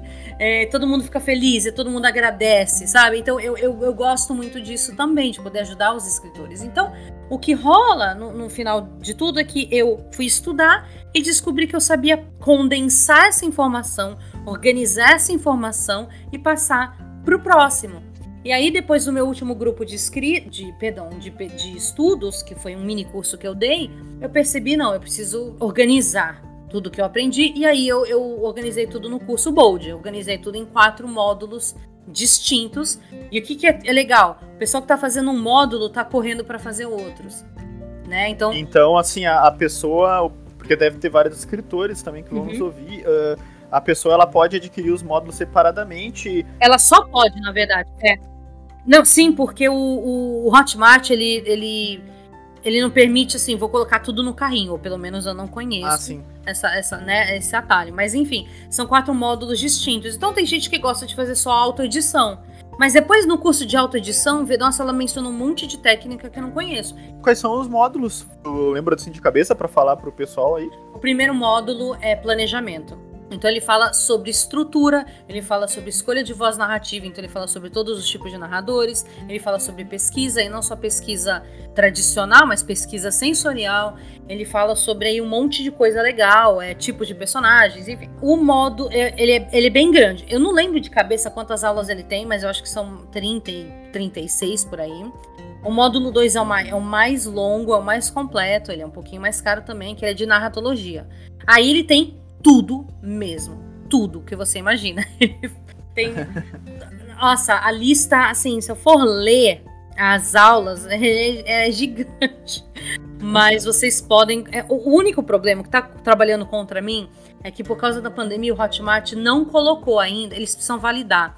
Eles não colocaram meu curso ainda na busca. Você não encontra que é um, uma hiper sacanagem, mas tudo bem.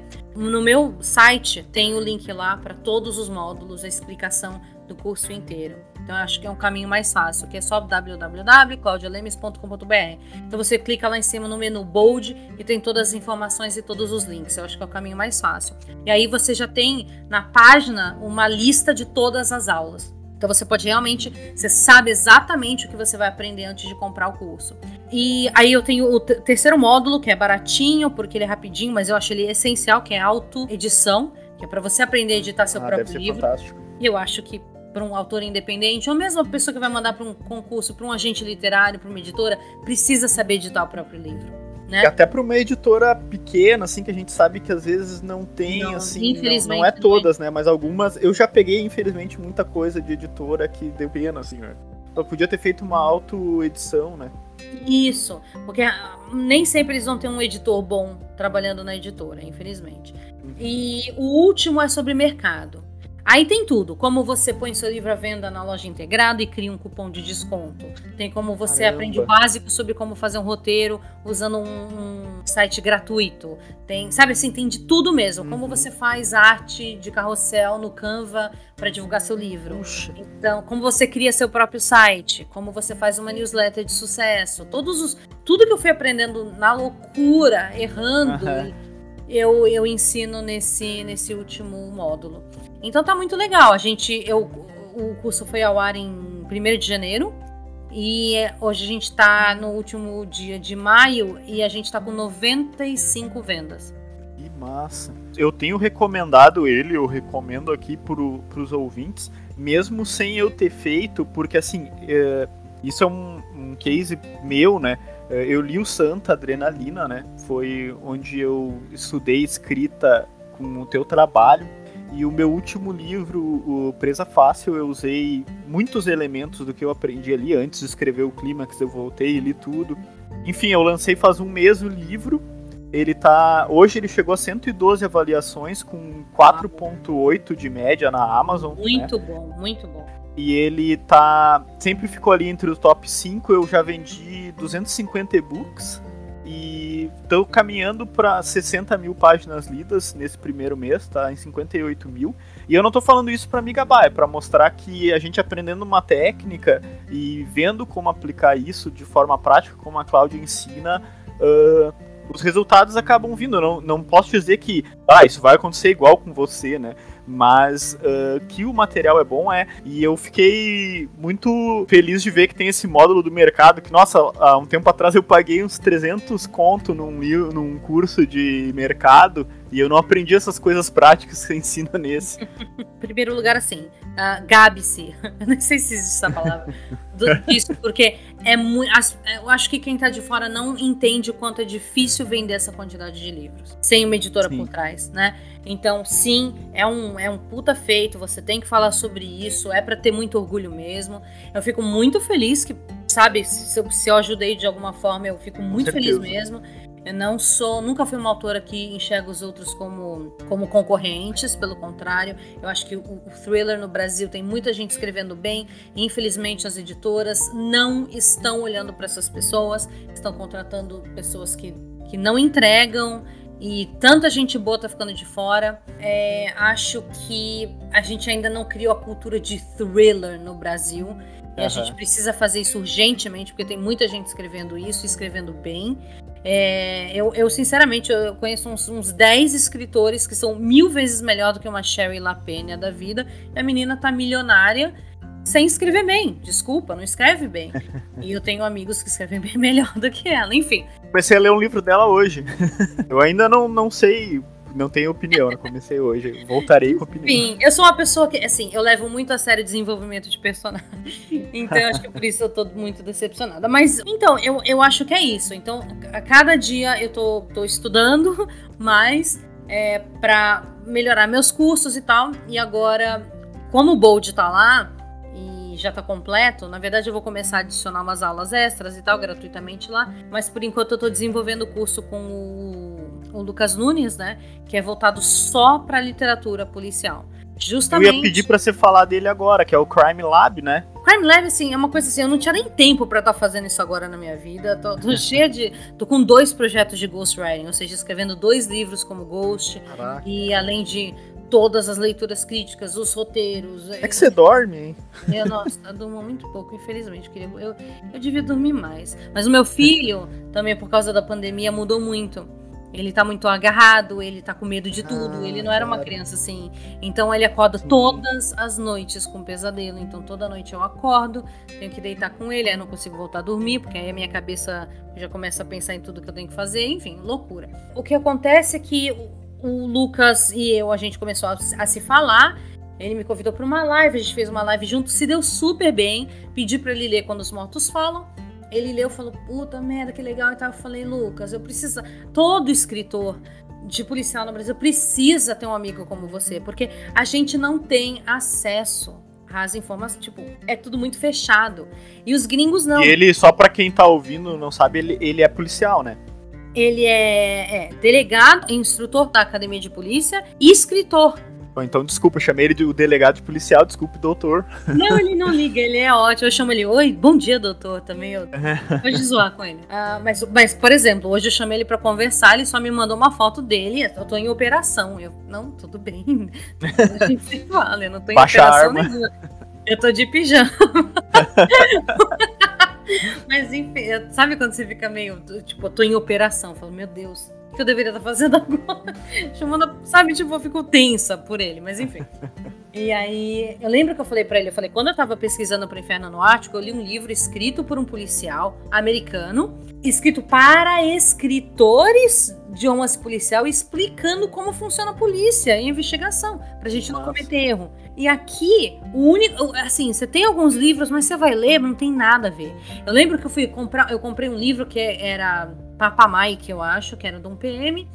Eu fui ler. É só assim, o um cara viajando com um violão e falando das comidas que ele experimenta. Tipo, não tem nada da vida policial. Nada.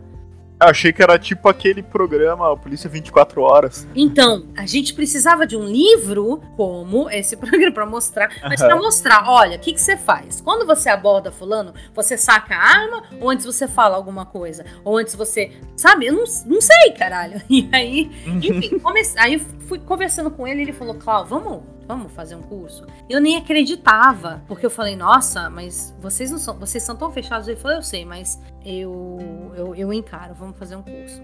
E aí eu falei, beleza. E aí eu sou muito, eu sou uma pessoa hiper ansiosa. Então eu sou uma pessoa que você fala assim, vamos fazer um curso? Em 24 horas eu te entrego o curso.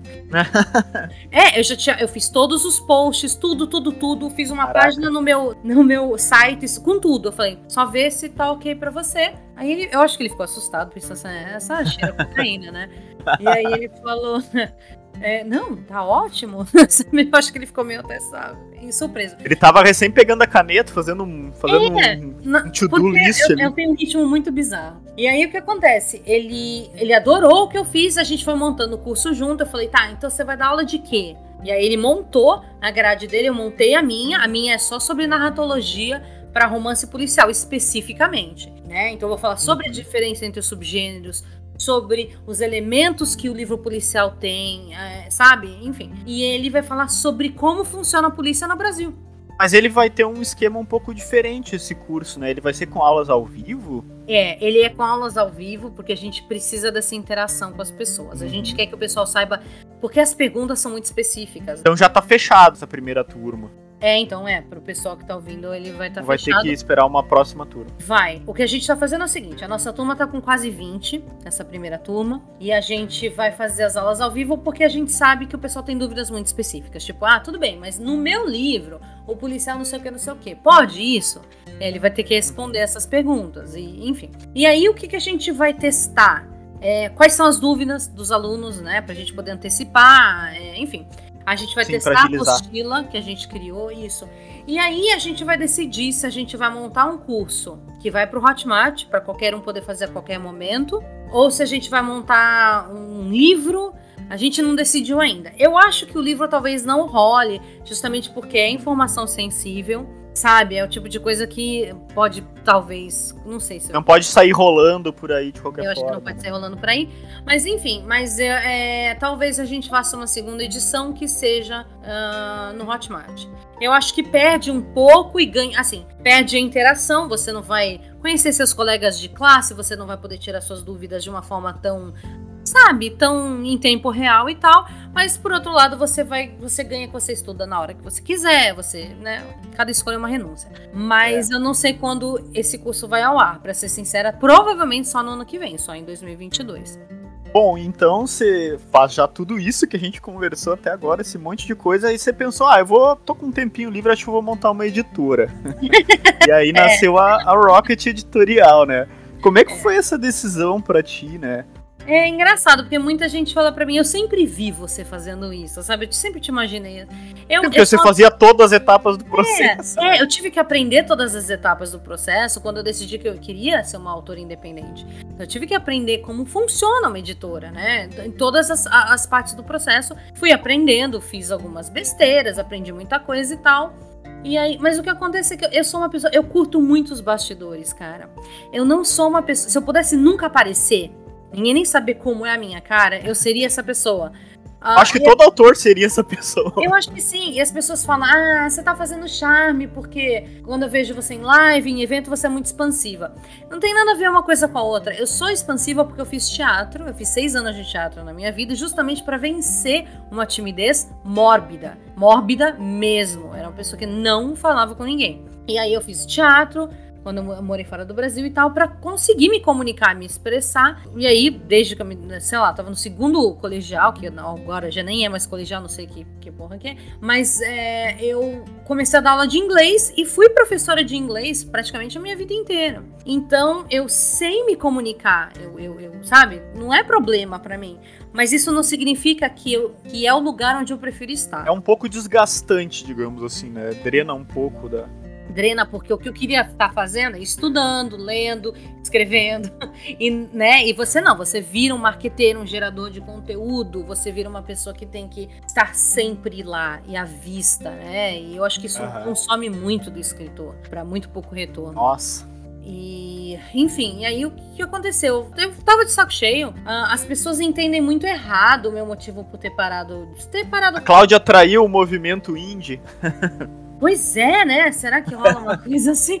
Mas Acho que eu sei não. que- Mas as pessoas, tipo, assim, ai, não, você desiste fácil. Cara, eu acho que só quem tá do meu, assim, vivendo a vida que eu vivo, pode me julgar. A gente nunca conhecia alguém que vive a vida que eu vivo, que trabalha a quantidade de horas que eu trabalho com um filho, com um filho em pandemia dentro de casa, que eu não tenho empregada, não tenho faxineira, não tenho babá, não tenho nada, nunca tive. Meu marido trabalha em outra cidade, né? E durante a semana a gente praticamente nem se vê direito.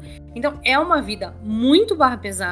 Muito do meu, do- da minha energia estava sendo alocada à carreira de escritora. Eu medi as coisas, eu fiz um inventário de tudo que estava rolando comigo e falei, porra, não tá mais me dando felicidade. Eu acho que quando as coisas não te deixam feliz, você é corajoso de sair fora, de saber dizer chega, não, não tá legal pra mim. E é melhor do que ficar naquela coisa por anos e anos e anos e, triste e deprimido, e, sabe? E eu falei, não, não tá mais valendo a pena pra mim, não quero mais. Mas eu adoro livro. Eu amo trabalhar com livro. Eu amo editar livro.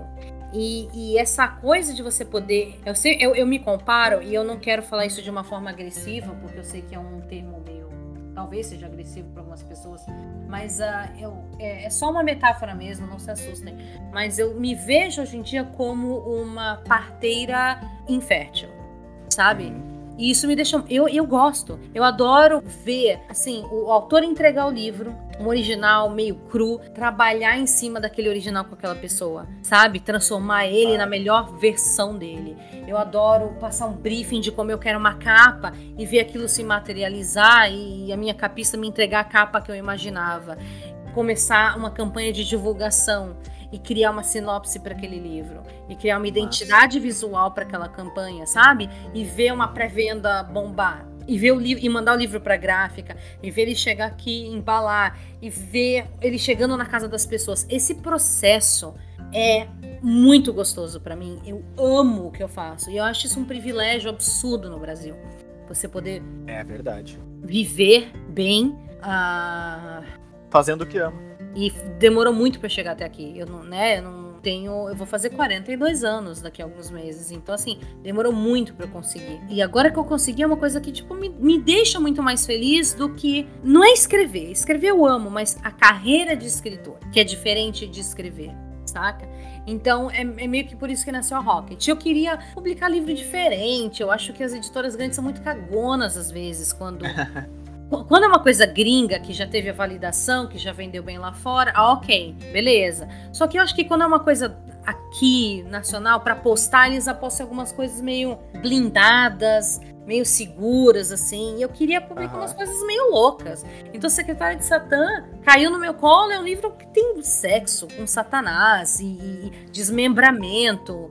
É o primeiro livro, né? É, eu não falei, mas ele é perfeito para Rocket, porque eu quero mostrar para as pessoas que é isso que a gente quer publicar. Umas coisas mais corajosas, mais porra louca, sabe? Mais criativas. Vai ter só isso na Rocket? Não. Eu vou lançar livros agora, eu tenho uma coleção que a gente tá, vai lançar que é totalmente mainstream. Totalmente mainstream. Uhum. Mas é gostosa de ler, sabe? Então eu quero Sim. fazer livros para quem gosta de ler, não para quem, sei lá, quer pagar de hiperintelectual, não para quem quer uma coisa levezinha que não vai ter nenhum impacto emocional. Eu quero fazer livros meio loucos assim, e a gente vai fazer. E o Secretária de Satã, o uhum. primeiro lançamento aí da, da Rocket, ele tá à venda, né, lá no site da Rocket. Ele tá à venda. Pra quem não conhece esse livro, assim, uh, pudesse fazer uma sinopse falada, assim, dele pra, pra pessoa talvez ir lá e já comprar agora mesmo, Secretário de Satã, e conhecer aí essa editora, tá assim, chamando, acho que a atenção do pessoal no tanto no acho que o, o, pessoal acompanha mais pelo Instagram, né? Mas tá todo mundo lá acompanhando a Rocket e querendo querendo saber mais sobre ela, né? O que eu quero fazer é o que eu acho que tá faltando. Eu vejo editoras pequenas que depois que elas lançam um livro, o livro não existe mais para elas. Eu não quero ser assim. Eu quero poder uh, trabalhar o texto como o texto merece. Eu sou uma editora, quem me conhece como editora sabe que eu sou mão pesada, eu sou exigente, eu trabalho o texto, eu, eu não sou inflexível, pelo contrário, eu tenho que respeitar o, o autor, mas eu sou uma pessoa que desafia, eu falo, oh, esse trecho não tá legal, você tem que reescrever. E, a, e eu sempre tive sorte de trabalhar com escritores maduros que sabem que esse é o processo, uh, mas também queria trabalhar um visual legal, bonito. Eu gosto, as pessoas têm que ter orgulho de segurar o livro delas nas mãos, sabe? Uhum. Então você fazer uma capa bonita, bem feita, não, cara, uma, vai te custar o mesmo do que fazer uma capa feia. Entende? Então, eu gosto de participar desse processo. Eu falo para mim, eu tenho uma capista que é flexível, então ela entende que eu sou bem incisiva. Então eu chego e falo: olha, o secretário eu quero uma capa como se fosse um gibi pulp. Eu quero essa imagem na capa, eu quero aquela imagem na capa. E, e aqui que você consegue fazer? E aí ela faz a composição. Aí ela fala: ó, dessa cor não vai dar para rolar do jeito que você quer, mas tem essa.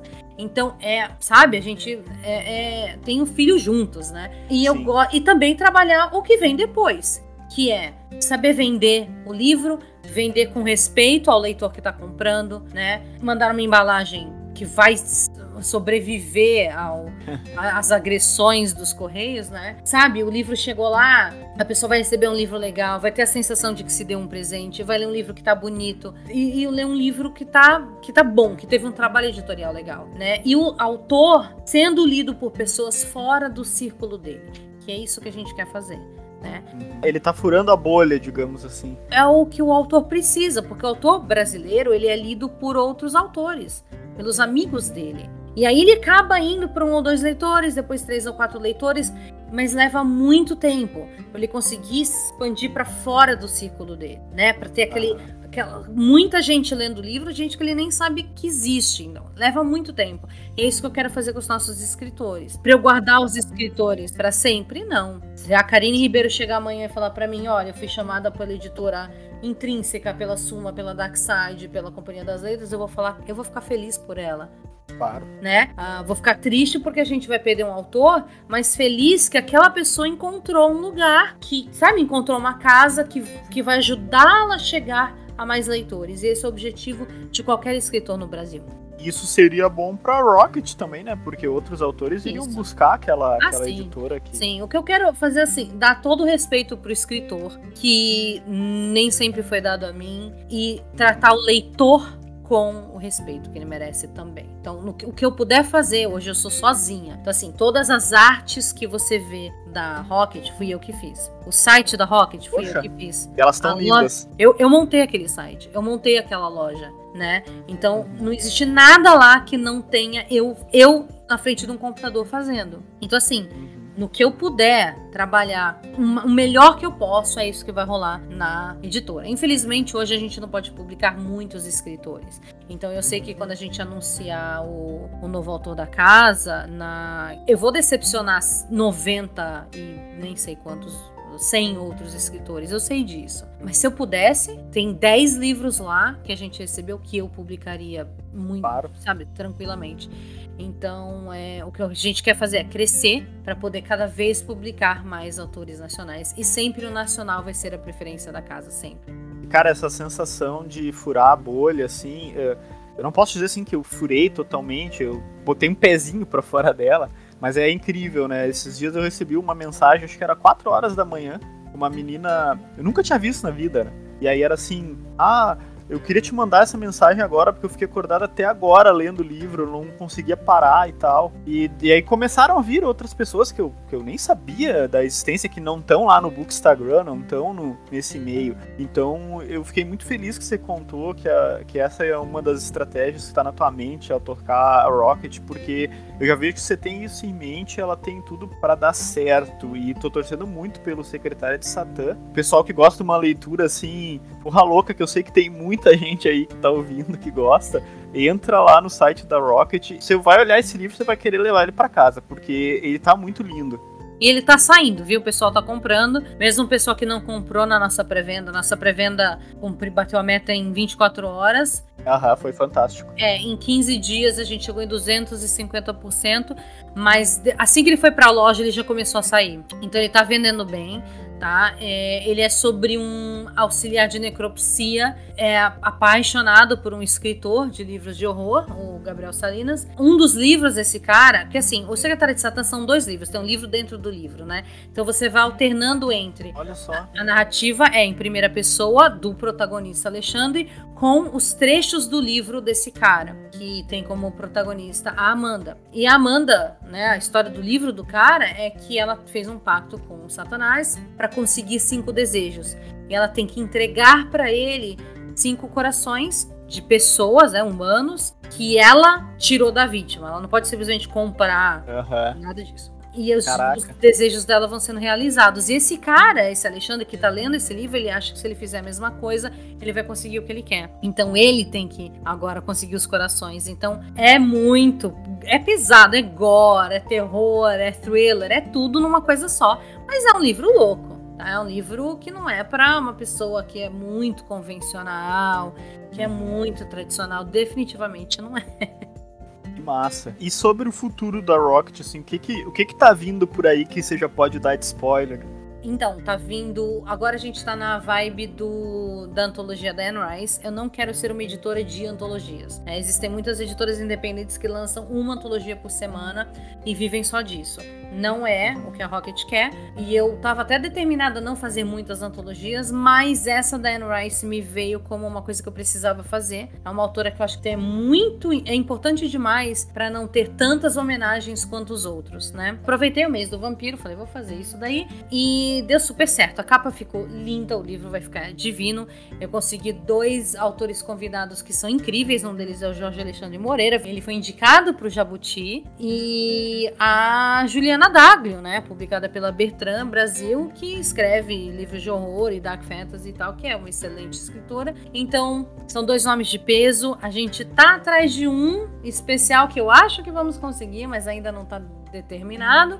E a gente tá agora no processo de seleção. Vou ter que escolher só 10. Serão os 10 melhores. Esses autores vão ser remunerados. A Rocket não cobra para o autor ser publicado em antologia. Tá? Isso é uma coisa que eu sempre fui contra. E além de não pagar para participar, eles serão remunerados uh, com royalties avançadas adiantadas, né? Massa. né? Olha, gente, deve ter escritores, talvez até gente que tá começando, vocês não sabem o que é isso. Vocês não sabem quanto isso é raro, né? Nossa, quando eu comecei a escrever, nossa, uma vez me convidaram para uma antologia, eu, nossa, não sou ninguém, né? Fui convidado para antologia. Ah, tem uma taxa aqui de 300 reais. Eu, não, pera aí, não era uma taxa pequena, né?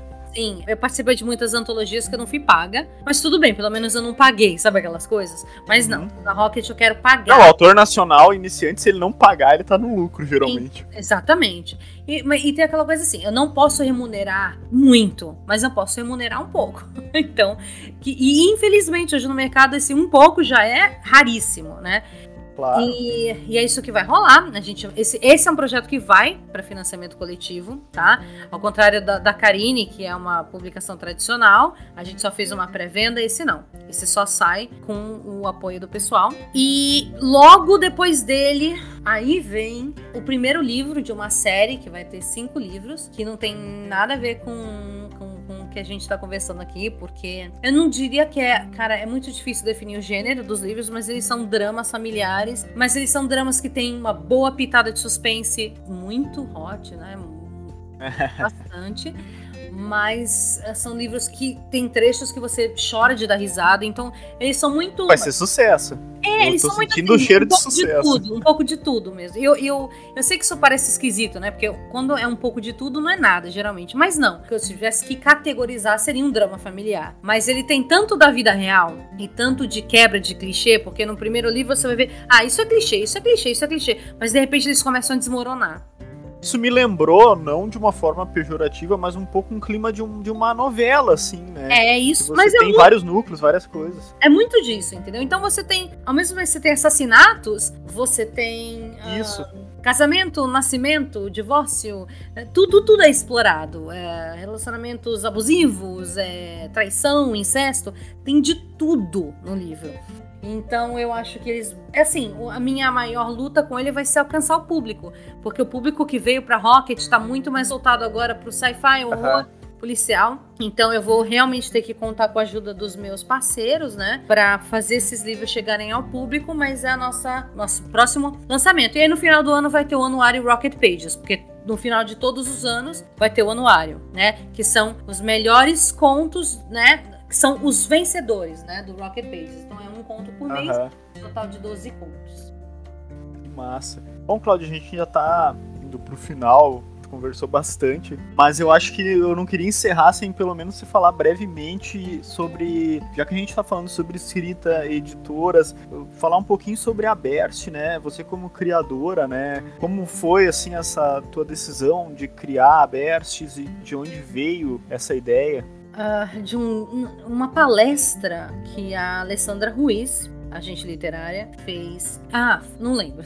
não lembro, faz muito tempo. E ela tava falando de uma coisa que eu, que eu sempre observei, que era. Ela falou, cara, vocês ficam reclamando que vocês não têm os mesmos recursos dos autores americanos, por exemplo, mas vocês não se unem como eles. E ela mentiu, cara, porque eles lá têm. Eles se juntam, eles se promovem, um ajuda o outro, eles fazem. Uhum. E eles fazem essas associações. Então você tem a Associação dos Médicos Escritores de sci-fi do meio oeste, sabe? Ah, bem específico. É, você tem aqueles 20 caras, mas eles vão se unir numa vibe que eles vão conseguir patrocínio, evento, tudo isso. E ela bah. falou isso, e eu sempre fui uma pessoa assim. Eu reclamo, não vou fingir que eu não reclamo.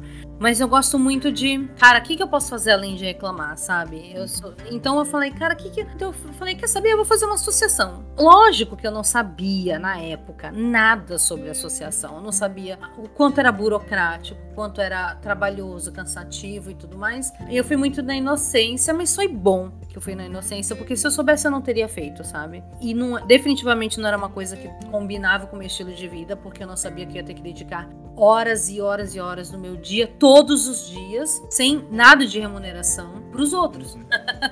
né? uh, era como ser mãe parte 2. Então eu falei, bom, enfim, mas aí assim, eu já tinha comprado a briga, eu falei que eu ia até o final. Eles uh, quase por unanimidade, né, fora uma escritora de romance policial que não gosta de mim, todo mundo fora ela votou em mim para presidente, então eu tive que desempenhar esse papel. Foi muito difícil, porque na época a gente não tinha CNPJ, então tava tudo atrelado ao meu CPF, imagina. Então. Sim, nossa. Então, assim, tudo, eu fazia tudo. Eu era o financeiro, eu fazia o site, eu fazia as redes sociais, pegava ficha, respondia todos os e-mails. Imagina, a associação, nesses dois anos que eu fui presidente, cresceu de zero para cento e poucos membros. E todos os eventos a gente inventou, do nada. O primeiro Ghost Story Challenge, a gente não sabia de nada. Então eu fui fazendo. A pessoa que mais me ajudou foi o Tito Prates. Ele realmente, né, tava lá comigo. O resto do, do conselho realmente tava lá em espírito, mas tinha pouca coisa que eles podiam fazer, porque tava tudo atrelado ao meu CPF.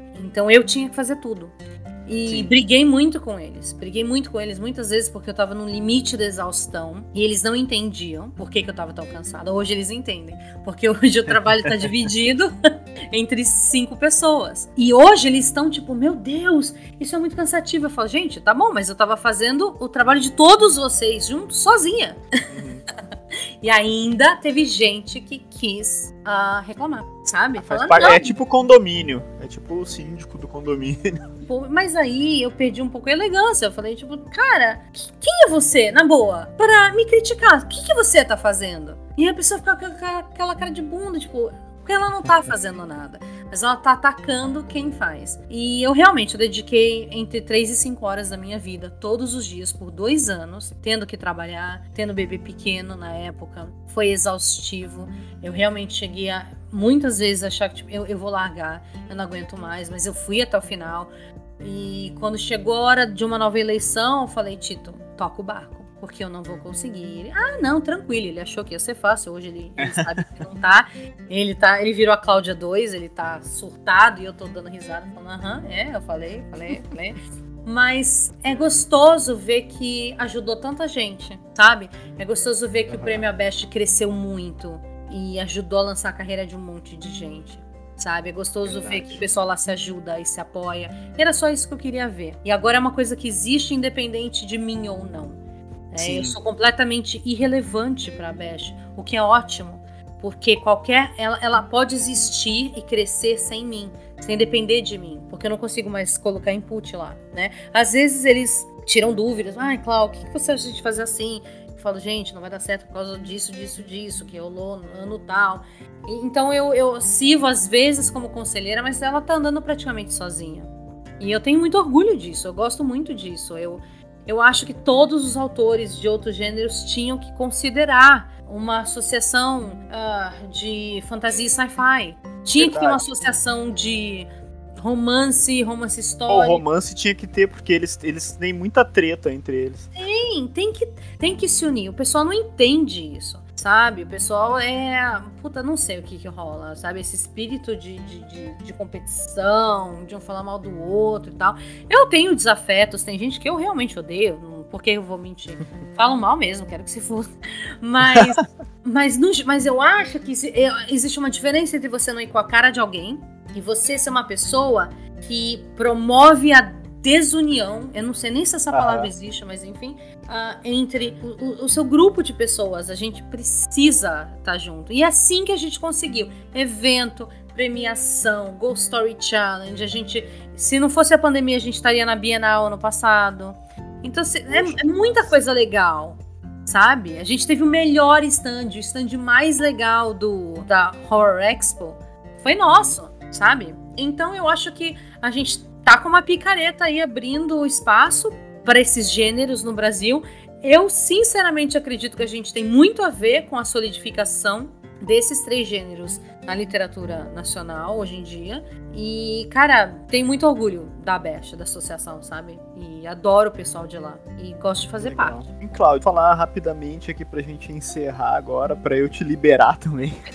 o papo tá muito bom, poderia ficar por horas aqui. Mas eu não sei se você viu, depois que o Sidney Sheldon faleceu, a família contratou uma pessoa, um, uma autora, para seguir escrevendo os livros dele. Acho que o nome é esse, né? Tilly Bagshaw. É uma pergunta que eu quero fazer para os autores aqui, assim, quem escreveria Cláudia Lemes se a própria Cláudia Lemes não pudesse escrever os seus livros? Se é que teria alguém, né? Meu Deus! Essa é a pergunta mais criativa que já me fizeram. Nunca me fazem perguntas tão criativas assim. eu não sei, cara. É esquisito, né? Porque eu posso correr um risco aqui de falar um nome e a pessoa falar: Meu, não me compara com você, eu sou bem melhor que você. é esquisito, né? E aí pode parecer que. Eu, eu, eu não sei. Por exemplo, eu, quem eu acho que é melhor do que eu, eu acho que a Paula Feb é melhor do que eu. Mas o estilo dela não tem nada a ver com o meu, né? Ele é totalmente fragmentado, ele é curto, ele é muito brusco. Eu, eu tenho uma escrita um pouco mais comercial, então não sei se poderia ser. um, nossa, mas bem difícil, bem difícil mesmo, assim, não sei. Um, mas eu vejo assim. Coloca lá no seu testamento. Nossa, é uma boa isso. Olha, tipo, só fulano ou fulano estão autorizados a escreverem meu nome. E, e, isso é aquela coisa de espremer, né? Aquele limão até a última gota, né? É, que eles fizeram isso com o Stig Larsson, né? Eu não li depois. Eu só li a trilogia Millennium, eu não li depois porque eu não tenho muito interesse em ler alguém se fazendo, sabe? Não Sim, sei. É, é estranho, coisa... né? É estranho. Uh, mas eu li um livro desses que até que ficou bom, sabia? Que é a continuação da, da saga da, das Brumas de Avalon, que foi a, Diana Paxson, o nome dela, que assumiu depois que a Marion Zimmer Bradley morreu ela escreveu um livro, continuou no mesmo estilo da autora e deu certo. Eu gostei muito do livro. Então também não posso falar que eu sou totalmente contra, sabe? Mas eu sei que é só uma, uma coisa assim, precisamos ganhar dinheiro a qualquer custo. E a última pergunta é assim: uh, se pudesse escolher um autor de qualquer era, vivo ou morto, para tomar um chopp e bater um papo assim por horas, quem você escolheria? Ai, eu escolheria o James Elroy. Eu não sei se ele ia querer bater um papo comigo. Não, aqui, a, aqui é obrigado. É. O... A gente paga o chopp. É assim, eu teria medo, na verdade, de sentar de frente. Eu achei ele muito sinistro, but, né, vamos lá. Já fiz coisas mais perigosas. Ah, mas ele é um dos meus autores preferidos. Eu, eu bebi muito da fonte dele. Falando isso parece tão. tão que, que metáfora mais obscena, né? É, o que eu quero dizer assim, ele é, são os livros policiais que quando eu li eu pensei, putz, eu quero escrever um policial um dia, sabe? Eu Sim. acho que quem leu, por exemplo, um, putz, o um Martini com o Diabo vai sacar a referência, sabe? O estilo eu, que eu peguei emprestado um pouquinho em algumas coisas, mas enfim. Ele é um dos meus. Eu, eu acho que ele, a Anne Rice, eu com certeza adoraria tomar uma cerveja com a Anne Rice e conversar com ela. Eu amo a escrita dela, sou apaixonada pelos livros dela desde adolescente. Ah, mas eu acho que o James Elroy seria meu primeiro. Meu, meu, sabe, meu tipo, putz, cara, eu quero, eu quero conversar contigo. Uhum. Ele é muito louco, muito louco. Escreve. Então tá combinado, a gente vai tentar trazer ele aqui pro Papo Thriller. Ai, meu Se ele combinar, eu te chamo. eu, eu, nossa, eu adoraria. Pelo menos um autógrafozinho, um abraço, porque eu sou muito fã dele, muito fã dele. Demais. Cláudio, onde é que o pessoal pode te encontrar, encontrar teus livros, enco encontrar a Rocket? Uh, passa aí as tuas redes e para o pessoal já sair da, desse podcast acessando lá. Eu, é, eu, eu dei uma sumida do Facebook porque não tava mais rolando para mim, mas eu tô bem forte no Insta, tá? Assim, o lugar mais fácil de me encontrar é no meu site, que é www.claudialemes.com.br e lá tem tudo. Então lá tem todos os meus livros, lá tem link para pro curso Bold, tem link pro uh, Crime Lab, enfim, tudo tá lá. Uh, mas eu sou bem fácil de achar, tá? No Instagram eu sou Cláudia Lemes Livros e a Rocket é Rocket Editorial. E o site da Rocket é www.rocketeditorial.com.br também. Mas jogando no Google, gente, vocês acham, tá? Tá fácil de achar. Eu só não tô mais. A Rocket tá no, no Face, mas eu quase nunca posto. É meio que só para falar, estamos aqui, existimos. Mas eu não tô mais no, no Face, não. É, eu sei como é que é. Eu também dei uma largada. Tá lá pegando mosca. E, e, não me prejudicou, não, viu? Eu tinha muito seguidor e o pessoal falou: você vai sair, você vai se arrepender, você tá cometendo suicídio profissional. E não foi. Ah, eu lembro quando você divulgou isso faz, faz um pouco mais de um ano. Não, um faz, ano mais ou menos. É, né? faz mais ou menos. O pessoal me criticou bastante, inclusive. E foi engraçado, porque quando saiu aquele documentário no, na Netflix, o Dilema das Redes, todo mundo que tinha me criticado começou a fazer post vou sair do Facebook. Ai, a vontade de. Sabe, de mostrar os prints assim? Eu realmente tive que respirar fundo e falar: não, eu vou agir como uma mulher da minha idade, eu vou ficar na minha. Mas, cara, na vontade foi forte. Até principalmente quando você não perguntou pra pessoa se, se seria bom ou não sair, né? Como se eu tivesse que dar satisfação. Mas, o, mas eu sair foi muito bom para mim, para minha saúde mental uh, conseguir me concentrar mais no, no, que eu tinha que fazer, no, no, trabalhar as redes sociais como elas deveriam ser, e não com aquela coisa de, de ficar, de, de, gastar tanto tempo discutindo com os outros. e Enfim, eu gostei Nossa. muito de ter saído. Eu tinha esquecido disso no Face, agora você me lembrou. Isso não dá mais. Fiz uma campanha de financiamento coletivo meses depois, morrendo de medo. Falei, nossa, meu público tava todo no Face e nada. Deu super certo, então agora eu tô só no Insta. Onde eu consigo ser ativa e ser mais objetiva também. Então, pessoal, sigam lá a Cláudia, procurem os livros dela e da, da Rocket. Provavelmente você já conhece, mas não vão se arrepender caso não os conheçam. Uh, Cláudia, obrigado por ter vindo ao Papo Thriller, por ter aceitado nosso convite, ficado até agora conversando comigo. Eu adorei o papo e você já está convidada para voltar outras vezes. Opa, ótimo. Eu, eu agradeço o convite, gostei muito de ter sido chamada nesse começo, principalmente. Acho que é uma honra. E desejo muita sorte pro podcast, que, que ele cresça muito. E sorte para você, pros seus livros. E me chama quando quiser que eu tô aqui, gente. Obrigadão, Cláudia. E se você tá ouvindo pelo Spotify ou alguma outra plataforma de áudio, deixa lá o seu like, a sua avaliaçãozinha 5 estrelas. Uh, ou, caso não tenha essa opção na sua plataforma, você pode seguir o nosso podcast, porque isso vai ajudar com que ele ranqueie melhor para que outros leitores venham a nos encontrar por lá. Caso você queira conhecer os meus livros, né? Eu tô lá no Instagram, Douglas Ribeiro Autor ou no meu site douglasweb.com.